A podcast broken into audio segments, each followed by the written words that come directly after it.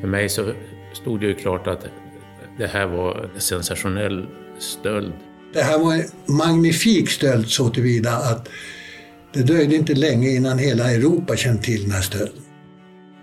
Mitt på dagen den 5 april 1995 stjäls en av världens dyrbaraste kulturskatter från universitetsbiblioteket i Uppsala. Silverbibeln.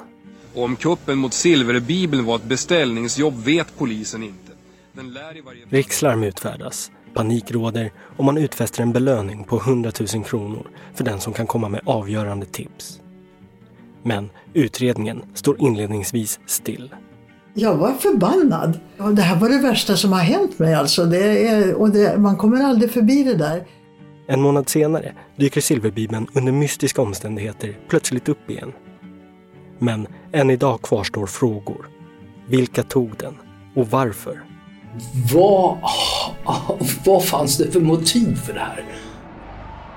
I podcasten Motiv går vi till botten med de här frågorna och träffar alla inblandade. Jag var ju faktiskt beredd på att han skulle skjuta mig i ryggen. Det sa vi, vi misstänkte att det här är liksom tårgas och bultsax och silverbibel, det här är något skumt liksom. Men... Som vi brukar säga, det är snutnäsan som sa det, att det här är någonting som är fel. Lyssna på Kuppen mot silverbibeln, en dokumentärserie i fyra delar om en mystisk kulturstöld under 90-talet. Vad hade du velat veta idag kring den här stölden? Som du inte vet?